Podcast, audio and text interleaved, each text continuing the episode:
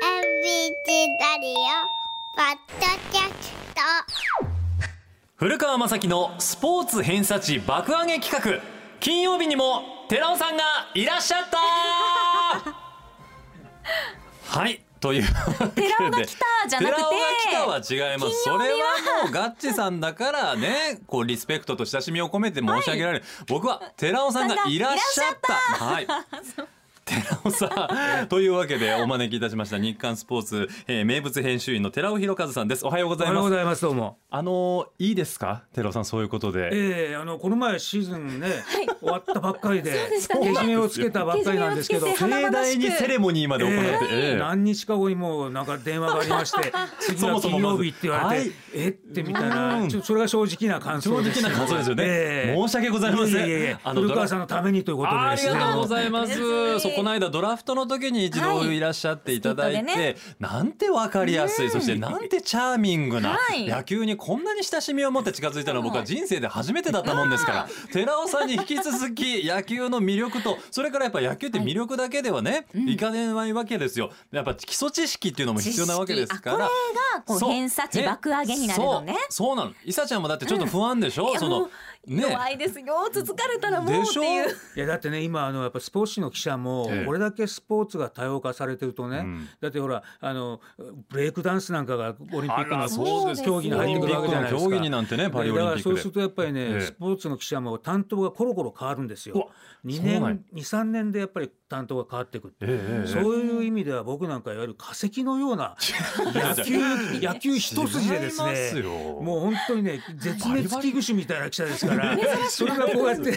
あそんなパンダとかウナギとかじゃないですよ、寺尾さん。いやいや全然現役でこうやっておしゃべりになって、あの、それで呼んでいただけるんだと思うんですけど、あのいやいやいや誠心誠意レジェンドですよ務めたいと思いまレジェンドの寺尾さんにその野球のねいろんな面を教えていただこうと思いろっんてなそうなんです来ていただくことになりましただからシーズンオフの期間中ははいあの毎週金曜日に金曜日に来てくださるからもうお越し年だ間通して出てくださるってことですねあありがとうございます。年間契約ということで、寺尾さん、お ありがとうございます幅そどっぷりお世話になりまあす。りよろがしとうくおござ願いいまします。早速参りましょう。まず、まあ、いろんなところからですけれども、岡田新監督、いよいよそのね、新体制発足で、なんかもうキャンプにもかなり力を入れてみたいな話もありますが、ここから参りたいと思います。えー岡田彰信さんという方は寺尾さんどういう方で僕たちにこれは知っとけよっていうところをちょっと教えていただきたいんですけれども、まずお好み焼きは大事大好きです。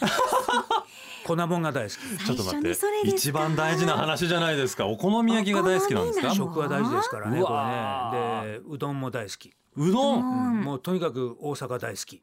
阪神大好きえー阪神大好きうんうんそんな監督ですね。あらちょっと待ってくださいねまず外側から行きますね今ねだいぶお好み焼きが好きな関西人一回阪神タイガースではもちろんその、えー監督を経験しされましオリックスでも監督をされていてまた阪神の監督だから監督を今回3回目、ええあのーなんていうんですかね今こう新聞から伝わってくる岡田監督の僕の雰囲気なんですけど、はい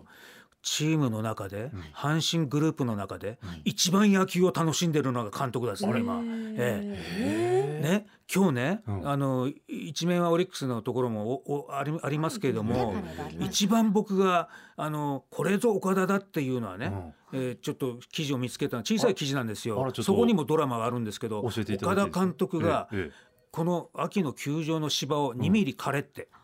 え2ミリはいうわすごいやっぱり阪神園芸がやってるんですよ、ええええメンテナンスは。あのもう名物、えええいいとか悪いとかじゃなくてですね、20ミリのね、うんあの芝をうん2ミリ切って18ミリにしろって、こんな監督はね、僕は見たことないし聞いたことない。はあこれななんでなんですかやっぱり、まあ、自分の足が疲れるって言ってるけど、やっぱりこう。ボールがこう滑ってこないっていう、やっぱりこうあんまりこうへーふ芝が深いとね。あそうなんですだから今やっぱり守備力を強化してるわけじゃないですか、監督は。今そうなんですか、ええ守備あの力強化5年連続し、あのワーストなんですよあそうだ失策数が多くてね。そうなんですよ、えねえだからしょっちゅう岡田監督は第一次政権の時はうんはっきりあの人は素直だから、うん僕は系統はあの苦手だと、うんあのや野手ですからやっぱりねあの、うんセカンドショート守ってましたからあ、もともとセカンドショートそうなんでですすね岡田さだんからあのプロ入りは三塁手なんですけれどもね、うんでだからあの系統とかブルペンなんか行ったことないわけですよやっぱなりるほど野手の人はえ。えそれがいわゆる監督になってね、うん系統が嫌いだからずーっと一日中ブルペンにいたもんです岡田キャンプっていうのは。だだけどやっぱ今回はあのそのやっぱり守備力をね、ええ少しでもあのレベルアップしなくちゃいけないということで、うんずっと自分がほらし見本を手本を見せたり、えーしてるわけですよ。自らで一番なんかこう楽しんでる感じがします。あらだから野球が大好きで、野球をまず愛する気持ちが球団で今一番強いんじゃないかっていそううですね。その芝を枯れなんていう芝を枯れっていう監督見たことないですよね。 2ミリ彼っていう、それとやっぱりね、あの6球団競合して阪神に入るわけですよ、現役時代ね、早稲田から。で、その時に、 6球団ええ、ええ三塁手で入ってくるわけですええね。ええだけど三塁手にはご存知の通り掛布さんがいるわけですよ。おー掛布さんは三塁手、ええ、はでい二塁に移そうとするんですけど、はいはい二塁にはヒルトンっていう外国人がいたんですよ。ヒルトン、ええちょっと初めて聞きました監督はねドン・ブレイイザーっていう監督なんですけども、え外国人監督だったんですよそうなんですか外国人監督だったんですかええだから余計ヒルトンを使うわけですよあ。ええだけどあの岡田さんはあのなかなか出場機会を得られなかった、うん1年目えにだから、ポジションがないからうんだからブレイザーの監督のもとにいわゆるカミソリ入りの手紙が届いたり岡田を使えっつってファンかあら。ーもう脅迫まがいえなえだこかとが、ら5月上旬かな、5月にもう帰っちゃうわけよアメリカにブレイザーはもあもうこんなんやってられう、ないまあってこんな国でやってられないって、うんこのあのそう選手起用のことでねわわ岡田を使え使えってそれぐらいやっぱり岡田さんってすごかったんですよ。 6球団強豪選手はそりゃそうですいやよだねってね注目あのが集まっち北ゃう洋なんです北洋北洋高校北洋高校、出身がね、はいで早稲田のセレクションを受けた時に、うん15打席打席に立つわけね、い15打席あの、はいイージーボールを投げるわけですよピッチャーを、はいでそれを打つわけですよ15打席打席ですようん、 14本ホームラン打つんですよ、バケモンですねええあそんな規格外の選手だったんですか、ええはあそれが阪神入りして超トトップスターなわけですよそれがああやって補すごい欠補欠扱いになっちゃったからそ不安んながもう怒っていやまあカミソリは良くないですよ、ねだけそうどもったいないという気持ちはわかりますなよんね。でってなったんですねでファそンのの皆後さんブレーザーが帰った後中西太さんが監督になって、ん岡田さんを二塁に定着させるわあけです。うなんだでその後のシーズズンは頑張って岡田さんは新人王を取るわけですね。うわーええちゃんと結果も。でもう一点その守備力に彼がなぜこうやってあの力を入れるかっていうと、うん優勝した1985年日本一、はい吉田監督になった時に、はい吉田監督が大シャッフルのコンバートするわけですよ。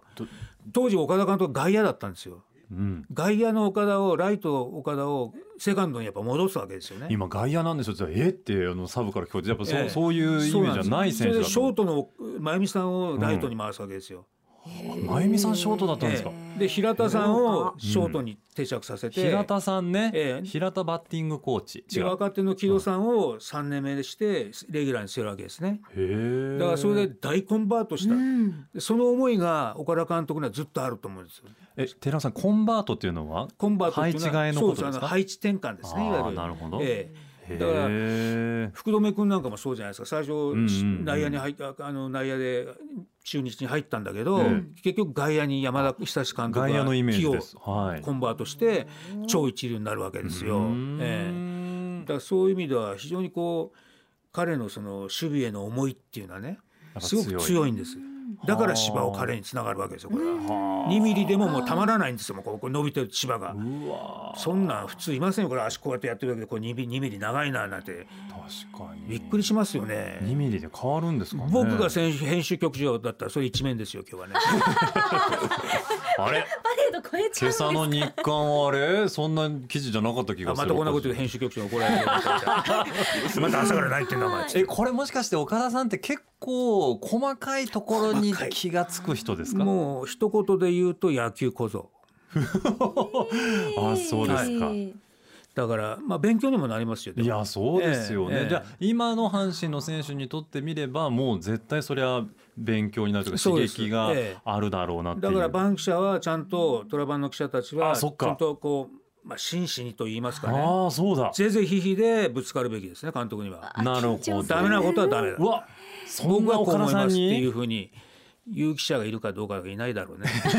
寺尾さんだったら言えますいや僕はもう気が小さいんで何をおっしゃいます岡田監督なんかにはそんなにもうやめてくださいよもう影の方で見て今年来シーズンはですねもうゆっくり応援させていただこうと思ってます眼光鋭く分析してたじゃないですかさっ きああそうですか岡田監督ってじゃあそういうじゃあ今回もしかしてそのコンバートっていう一つのねワードが出てきましたけどありえますかうんもしかしていやだからええ佐藤とかはい大山とかそうその辺のポジションはきっちりけじめをつけると思いますねあらけじめをつけええだかるら固定させると思いますだかおらっしゃってましたもんね就任の時にもなんかこう大山選手を里輝選手をもっとこう固めそうてですねみたいなことをねええちょっとちらっとおっしゃってた。特にやっぱりチーム作りっていうのは、そのうまあ枝葉と言ったら失礼ですけど脇役の人はこうシャッフルしてもいいと思うんですよね、うんやっぱりでもチームの根幹というかなるほどそのこれから阪神を背負っていくような選手に関してはそのコロコロこうポジションを変えたり、うん打順を変えたりするべきじゃないと思うんですよ。えーだけどそこはやっぱり監督のこう器というか、うん監督のやっぱりこう見極めというかね、うんうん選手の見極めに関わかるかってるくるってことですよそういったことの、まあ、ある意味一つのね第一歩になりそうなのが秋キャンプですけど、うんおはぱそチームどうやら今日から行くみたいですよガッチさんアーミーその他いろんな方引き連れて、うんえ秋キャンプはじゃあやっぱりそういう意味でも大事ですよね寺尾さんもちろん、まあやっぱり土佐鶴も待ってるだろ うしうん、さすカツオのたたきもあるだろうし、いやいやいや ねまあ、春はゴーヤチャンプルから始まりますけど、うんそうですね秋はやっぱり黒潮のね海を眺めながらそうですね高です熱ね燗でカットですね。あの真面目に答えていただいていいですか寺尾さん私たちにきっと親しみがいやそう僕たちそうですごめんなさいすみません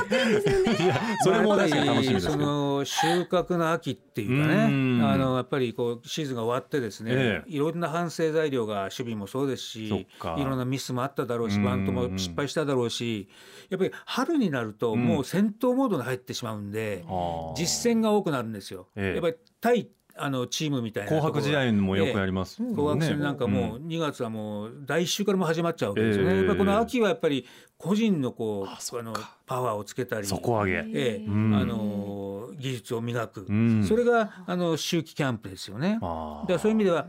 この秋は非常に大事だと思いますね。芝を2ミリ彼ということまで言及した岡田さんが一体どこまでこの秋キャンプこだわるのかっていうところそうですよね。大事ですねで秋もね、あの来年はもう撤退しますんでね。そう秋キャだンプはそうなんですって、ねそうなんですようねん秋に秋でキャンプしないことになっちゃうんですよねだあのか沖ら縄に行っちゃうわけですようんね。秋も沖縄になるそうあ秋はね、あ秋はあの残りますけれども、春のキャンプは。春のキャええンプが、あの串川っていううるま市に移あーってしそまうだうそうだそれはやっぱりある意味一二軍と交流がしやすいっていうのもあるだろうし、まああのそういったことを考えて入れ替えもこうよくスムーズにできるっていうことも含めてあの一二軍が沖縄になるわけですけれども。近づくんですよね、ええ一軍キャンプとね、まあでもそれもどう出るかですよね。沖沖縄はやっぱりその基地の問題があるんで、うんあの沖縄からしてみれば基地の振興予算っていうのが基地がある市市町村っていうのは予算が下りるわけですよ。ええだから結構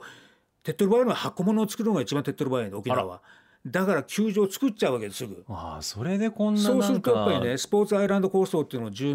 何年以上前から沖縄県はとええ唱えてるわけですけど野球場を作ることでそのやっぱりこうプロの球団をいるこうやって誘致するわけですよ、あーまあ、韓国もそうですよ台湾もそうですよやっぱ暖かいんで。そうするとやっぱり沖縄はまたこうやって、まあえープロ野球がワンシーズン来たら経済効果は50億円以上上がりますからそういう意味を考えれば非常にこうすごい阪神のこのファームが来ることも大歓迎なはずですよ。なるほどいやすごいやっぱ寺尾さんのお話って野球のその外側までね、勉強になってこの講座を毎週シーズンオフ続けてたらはいそれなりにあね春から野球スポーツコーナー喋れるようになるのかな喋もるしようかにしもうフて。ルポンの手元にこええれあものう予備校の授業を受けてる受験生みいたいっにぱいメモ書かせていただてき今ま日したは。ね野球協約っていうのを持ってあきらたなんですんよ。ですかそれ NPB の、ええこれはねもちろんあの販売してないんですけれどもいプロ野球っていうのはこれが一番の元なんですよね古川そされん読んだ方がいいですか。あこれ読んでもわからないと思いま すがなんか難しそうえ えやもう表紙からあのいわゆそうる野球ですね界の憲法なんですよあなるほど。ええだからいわゆる選手とえー契約を結ぶ統一契約書だとか、オーナー会議とはどういうものなのかいわゆるもう六法全書みたいなもんですよ。ええ、だから難しそうあの今のそのプロ野球のフロントっていうのはフロントマンっていうのはやっぱり本社からこうなんていうのか天下りっていうとあれだけどこう野球の素人なんかが来てこうすぐやっちゃうけど昔のやっぱり野球の球団のフロントっていうのは名物フロントマンっていうのはこれ全部暗記したもんですうよわすごい渡辺恒夫さんは全部暗記してますから。鍋常さんは、はい、あもうさすがだと僕思ってます。そうじゃないと僕も寺暗暗記ししようとこう線入ってますけど、無理です。無理でした無理です 寺尾さん覚えられなかったです、まあでもちょっとその教約の内容なんかもね、ええ解きほぐしたものを私たちに教えて、今後もいただけたらなと思いますね毎週金曜日じゃあ寺尾さんお世話になるってことでよろしいでしょうかありがとうございますありがとうございますというわけで今日お越しいただいたのは日刊スポーツ名物編集員寺尾博和さんでしたありがとうございましありがとたうございましたた。